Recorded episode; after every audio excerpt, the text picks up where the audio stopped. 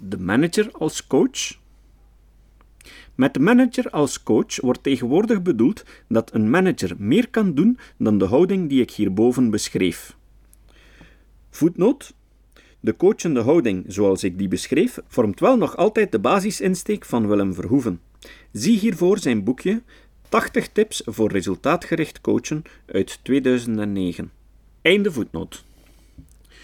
Hoewel de meeste coachingopleidingen putten uit benaderingen zoals NLP, een amalgaam van technieken uit bewezen en onbewezen therapeutische methodes, overgoten met een sterke pseudowetenschappelijke saus. Voetnoot Zie hiervoor mijn eerste boek, De Hagerballon. 10 populaire praktijken doorprikt. Einde voetnoot. Of de Rogeriaanse aanpak. Beweren zij zelf toch dat dit type coaching geen therapie is. Voetnoot. Naar de humanist en psycholoog Carl Rogers, die naast empathie en acceptatie, haakje open, beide nuttige concepten in coaching en therapie, haakje dicht, stelde dat mensen steeds hun eigen oplossingen dienden te vinden. Haakje open. Dit is even onzinnig als wanneer je arts je zou vragen wat je denkt te mankeren en welke remedie je jezelf zou voorschrijven. Mensen verwachten meer kennis. Ook van een psycholoog bij wie ze te raden gaan. Haakje dicht. De meta-analyses van de afgelopen tien jaar tonen overduidelijk aan dat deze aanpak voor vele problemen niet goed werkt. Bijvoorbeeld Cambless en Ollendik, 2001. Het idee dat een leider nooit zelf een oplossing mag aandragen, heeft al tot heel wat frustraties geleid, zowel bij de leidinggevende zelf als bij de medewerker. Einde voetnoot. Ze bespreken met de coachie nogthans, althans zo pretenderen ze, diens diepste drijfveren, overtuigingen en emoties. De leidinggevende als coach stuit echter op belangrijke beperkingen. Ondanks dat ik bij bedrijven zelf al pogingen heb gedaan om managers op te leiden in coachingvaardigheden en dergelijke technieken uit de cognitieve gedragstherapie, kom ik terug van dit soort coaching. We geloven er in ons bedrijf niet echt meer in dat een manager met succes kan coachen op de manier dat een professionele coach dat doet. Een leidinggevende moet wel zoveel mogelijk een basishouding aannemen die sterk lijkt op coachen. Dit is dan de combinatie van participatieve en coachende stijl van leidinggevenden, zoals in dit boek beschreven. Verder dan dat kan een leidinggevende niet gaan. Ze is niet in staat om vaak voorkomende problemen te coachen. Daarmee bedoel ik zaken zoals angstgerelateerde remmingen, gebrek aan assertiviteit, niet vlot durven of kunnen spreken in publiek enzovoort. Of boosheid gerelateerde problemen. Haakje open. Autoritair optreden, opvliegendheid, ongeduld, waardoor iemand onvoldoende luistervermogen aan de dag kan leggen, enzovoort. Haakje dicht. Hierna zet ik de hoofdredenen uiteen waarom we niet meer geloven in dit soort coaching. 1. De problematiek van de twee petten. Met twee petten bedoelen we 1. Als leidinggevende of manager heb je een aantal hiërarchische verantwoordelijkheden. De leider als chef, dus, die formeel, wettelijk en contractueel, de leiding en de erbij horende macht krijgt om te belonen, aanwerven, promoveren, loonsverhoging toekennen en straffen, negatieve evaluatie, sancties, ontslag. Dit voorrecht van de baas is dus ingebed in de arbeidswetgeving, maar krijgt vaak een tegengewicht door de vakbondswerking. Dat een leider informatie uit het coachingproces kan gebruiken of, in de ogen van de medewerker, ook misbruiken in het kader van de jaarlijkse evaluatie, het promotiebeleid enzovoort, is een serieuze handicap. Het is een rem voor de medewerker om zich volkomen open te stellen over bepaalde zwakheden die zijn optimaal functioneren belemmeren. 2. Als coach word je geacht de pet op te zetten van de hulpverlener. Als je de principes van de Rogeriaanse aanpak volgt, doe je dit zelfs oordeelsvrij en met onvoorwaardelijke aanvaarding. In vele bedrijven doet men alsof zijn neus bloedt. Men wil dat de managers Rogeriaanse coaches zijn, maar ze moeten langs de andere kant ook iedereen jaarlijks beoordelen, belonen en straffen. Dit levert een onoplosbaar rolconflict op. Een medewerker kan iemand alleen ervaren als coach als hij vertrouwen heeft in deze persoon, zodat de medewerker het aandurft om ook zijn zwakheden, die hem beletten optimaal te functioneren, bloot te geven. Alleen op die manier kan een coach namelijk helpen. Dit is dus de Achillespees van het concept de chef als coach. Vertrouwen kan alleen maar ontstaan als de coachee er met absolute zekerheid van overtuigd is dat de chef alleen maar coacht om te helpen en dat zij deze informatie nooit zal gebruiken in haar hiërarchische rol. Dus ook, en vooral, dat deze informatie niet in de jaarlijkse evaluatie direct nog indirect wordt gebruikt. In de praktijk blijken mensen dit vertrouwen moeilijk te kunnen schenken aan hun leidinggevende. Dit type coaching wordt, zo blijkt uit onze ervaring, dan ook het minst aanvaard, omdat bij de medewerkers de vrees voor een negatieve invloed op de evaluatie, onbewust, of afkeur vanwege de chef blijft bestaan. Het belang van een vertrouwensrelatie komt in de deontologische code van psychologen en professionele coaches tot uiting. Kun je je voorstellen dat je naar een psycholoog gaat en deze in vertrouwen neemt, en dat deze achter je rug om informatie verstrekt aan je partner, leidinggevende enzovoort? Je maakt mensen toch schizofreen als je het ene moment appelleert aan het nemen van verantwoordelijkheid en ze het volgende moment onmondig behandelt. Willem Verhoeven, 2008, bladzijde 54. Die onzekerheid over het al dan niet gebruiken van vertrouwelijke mededelingen of kennis over zwaktes bij de coachee maakt dat een coach met twee petten moeilijk voldoende vertrouwen zal wekken.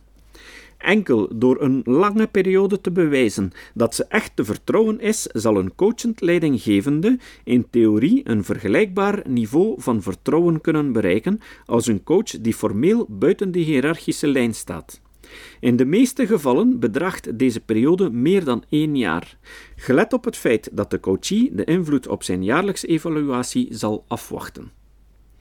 Heeft de leidinggevende zich in het verleden echter al behoorlijk autoritair of onbetrouwbaar getoond, dan is het onbegonnen werk om het vertrouwen van zijn medewerkers op korte termijn te winnen.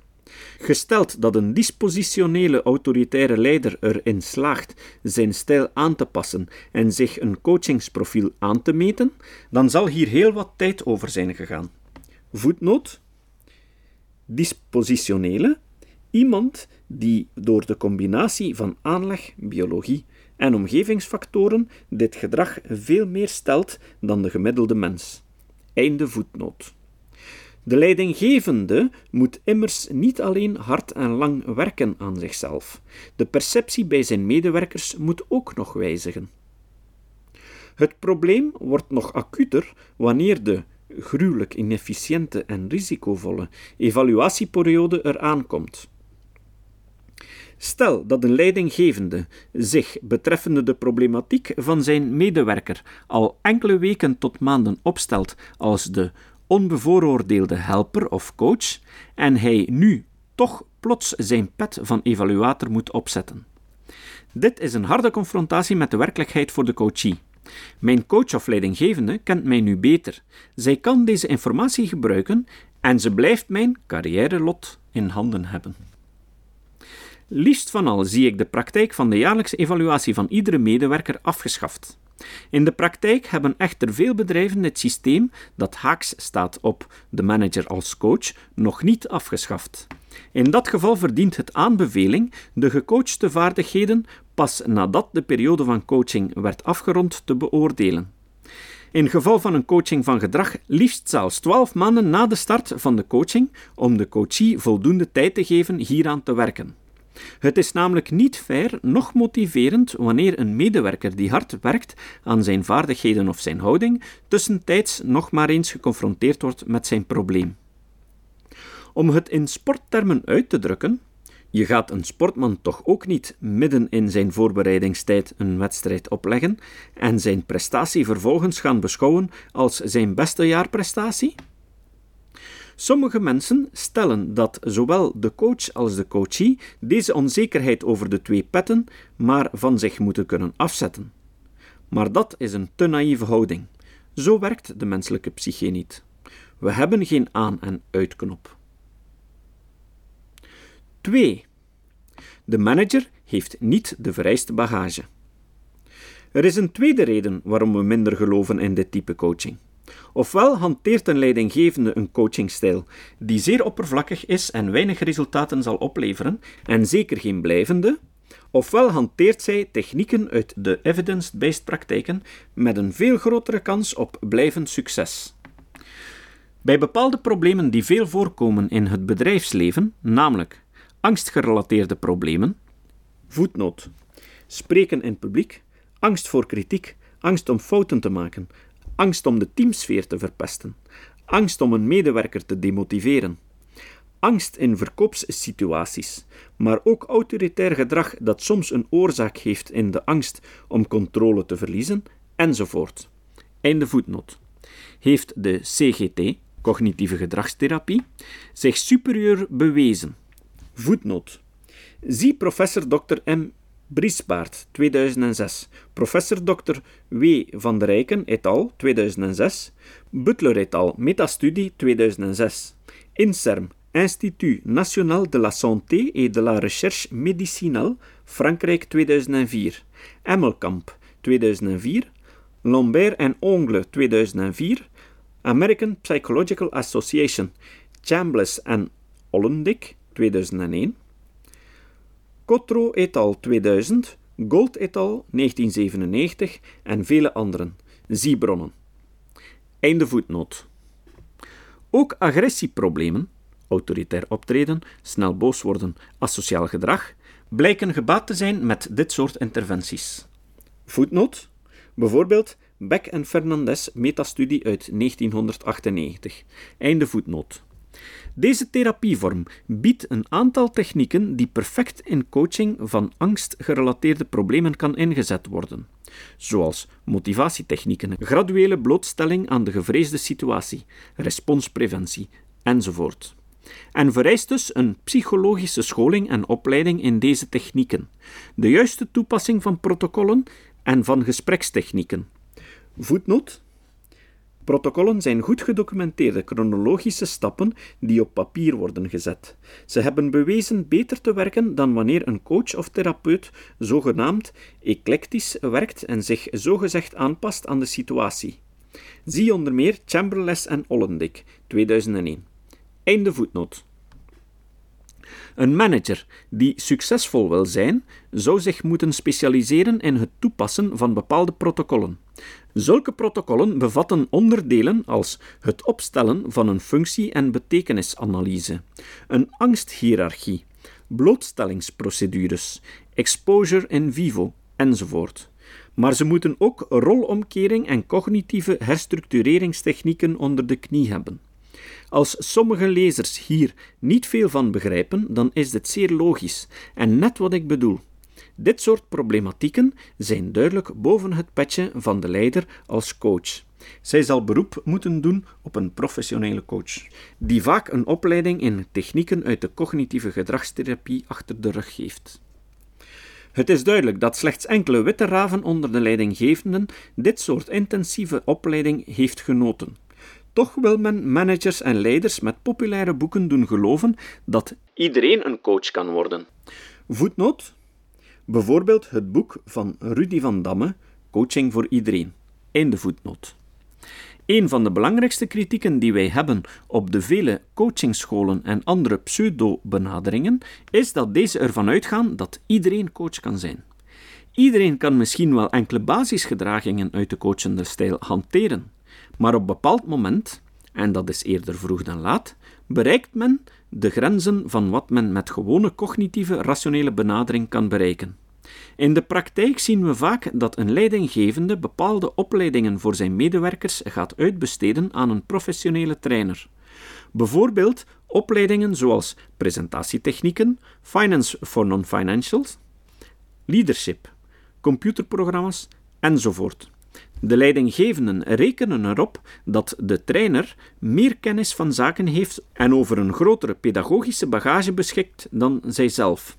Een volkomen terechte veronderstelling in de meerderheid der gevallen. Het is dan ook bizar om van de veronderstelling uit te gaan dat de leidinggevende wel over de nodige vaardigheden beschikt voor iets wat nog moeilijker ligt, namelijk het coachen van mensen. Zeker als emoties zoals angst en ergernis een rol spelen, wat in het overgrote deel van de gevallen zo is. Om voor zulke zaken succesvol te kunnen optreden, ligt het vereiste kennis- en vaardigheidsniveau vele malen hoger dan bij een klassieke vaardigheidstrainer. Voetnoot. Ik pleit er niet voor dat men altijd op externe coaches moet beroep doen. Ik vind het juist de nieuwe rol van de HR om mensen intern te begeleiden door coaching. Dit maakt dat men hier in de rol en dus tijdsbesteding tijd moet vrijmaken, bijvoorbeeld door het klassieke payroll-gebeuren anders te gaan organiseren of uit te besteden. Einde voetnoot. 3. De manager heeft niet de vereiste tijd. Coaching is een tijdrovend proces. Dit zowel voor het aanleren van kennistaken en vaardigheden, bijvoorbeeld interviewtechnieken voor auditors, als voor het aanleren van complexe vaardigheden zoals prospectie.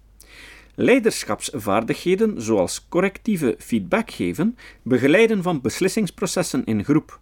En het wordt nog tijdrovender als het gaat om het coachen op ongewenst of emotioneel beladen gedrag. 4. Bedrijven willen niet alle consequenties van coaching onder ogen zien.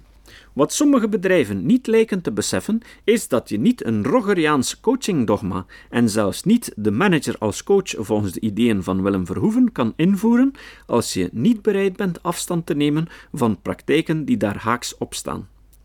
Zo stelt Willem Verhoeven, 2008, onder meer dat het volgende moet gebeuren om coaching in te voeren. Sturen zonder de baas te spelen. Bladzijde 43. De afspraak vervaagt het bevel als centraal sturingsmodel. Bladzijde 38. Coaching is je respectvol en op basis van evenwaardigheid bemoeien met elkaars werk. In de sport lopen heel wat leidinggevende figuren rond die zich coach noemen, aan wiens managementopvattingen we beter geen voorbeeld kunnen nemen. Coaching wordt in de sport net zo goed als in het bedrijfsleven vaak ingevuld vanuit gedachten van bovenschikking en onderschikking. Bladzijde 44. Over de twee petten. Je maakt mensen toch schizofreen als je het ene moment appelleert aan het nemen van verantwoordelijkheid en ze het volgende moment onmondig behandelt. Bladzijde 54. Vele managers willen het gewoon graag voor het zeggen hebben. Het zijn de dierlijke mechanismen in de mens. Ons verstand verschaft ons de mogelijkheid onze dierlijke neigingen te onderdrukken. Bladzijde 143. Counseling volgens de Rogeriaanse methode is niet voldoende vanwege de geringe gerichtheid op het creëren van resultaten. Bladzijde 58. Coaching als concept is niets anders dan een partnerschap om tot prestatieverbetering te komen. Slechts 11% ziet zijn eigen leidinggevende als een partner op de werkplek met wie je samenwerkt aan het verbeteren van prestaties. Voetnoot 11% van 3000 online ondervraagde medewerkers. Einde voetnoot. Bladzijde 144. Verder pleit hij ook nog voor het afschaffen van de jaarlijkse individuele beoordeling, een praktijk die in heel wat bedrijven wordt toegepast.